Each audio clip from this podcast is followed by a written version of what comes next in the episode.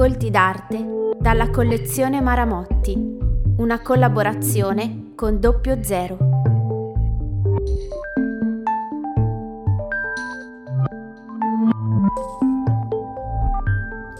David Sall, The Farewell Painting, 1983.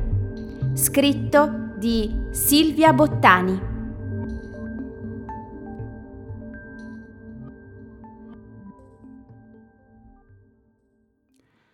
La scena ospita un dramma minuto. Una voce sussurra e noi rimaniamo in ascolto, in attesa di una rivelazione che non arriverà. Lo spazio è ripartito in un trittico, forma che dall'altare attraversa i secoli e arriva qui nuda, dissanguata, senza più traccia del sacro. Due danzatori colti in un gesto coreografico, la riproduzione di un dipinto di Thomas Jones, A Wall in Naples del 1782, dettaglio prelevato dalla carne pittorica di un paesaggista gallese inebriato dalla luce del Grand Tour.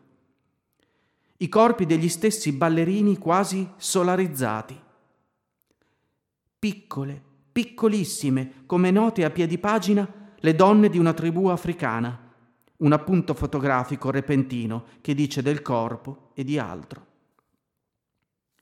Farewell, arrivederci. La pittura di David Saul è priva di malinconia, ma in questa tela, più che in altri capitoli della sua vicenda pittorica, si insinua una corrente appena intiepidita da un afflato emotivo.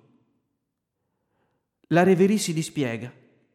Una porzione di superficie senape inquadra i due danzatori, infilzati da una lama di giallo che si incunea nel fianco delle figure. L'uno tocca l'altra, le mani di lui le coprono le orecchie con un gesto che anticipa un'intera enciclopedia di oscuramenti che popoleranno le tele a venire. Quelle di lei indirizzate alla propria bocca, gesto del pensiero e di rivolgimento a sé. Mentre a sinistra un viola blu che costeggia la monocromia delinea i corpi impegnati nella danza e inabissa lo sguardo dello spettatore. Incoronata da un dettaglio luminoso, la parte alta della tela possiede quel carattere consolatorio che è proprio del mimetismo pittorico e sembra riaffermare per un istante la realtà, malgrado i fantasmi e i soggetti squadernati di una pittura crudele. La lezione del minimalismo è qui tradotta attraverso un rigore e una distanza che rendono impossibile l'immersione emotiva nell'opera nel recupero di una figurazione che solo in apparenza si appropria del flusso di immagini dei mass media, colui che guarda è mesmerizzato, costretto all'interno dello spazio di una pittura gelida e magnificata da un carattere di eloquenza. La tentazione formale della giusta posizione, la riproduzione, la mescolanza di materiale fotografico scattato e trovato nascondono trappole profonde da cui si levano punte acuminate. Lo sguardo non trova punti di ristoro e si sposta nella composizione, spinto qua e là lungo linee di tensione. La scena è un teatro di assenze e la mancanza di principi gerarchici accresce la necessità di interrogare ciò che alberga negli spazi tra un soggetto e l'altro. Eppure, una ragnatela di relazioni si stende tra le immagini, consegnando lo spettatore a un sottile, pervasivo disagio.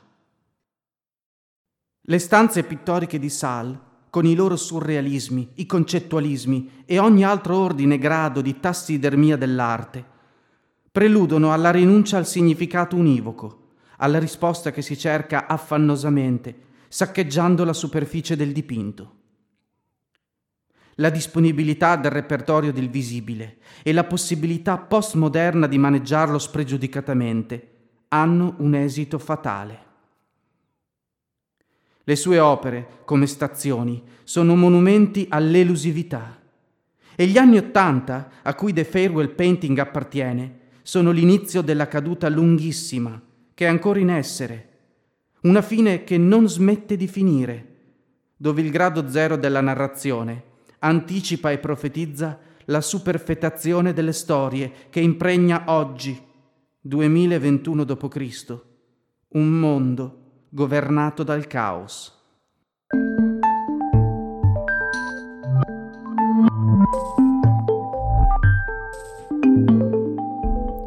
Un'iniziativa con il sostegno di Max Mara. La lettura è di Roberto Magnani del Teatro delle Albe.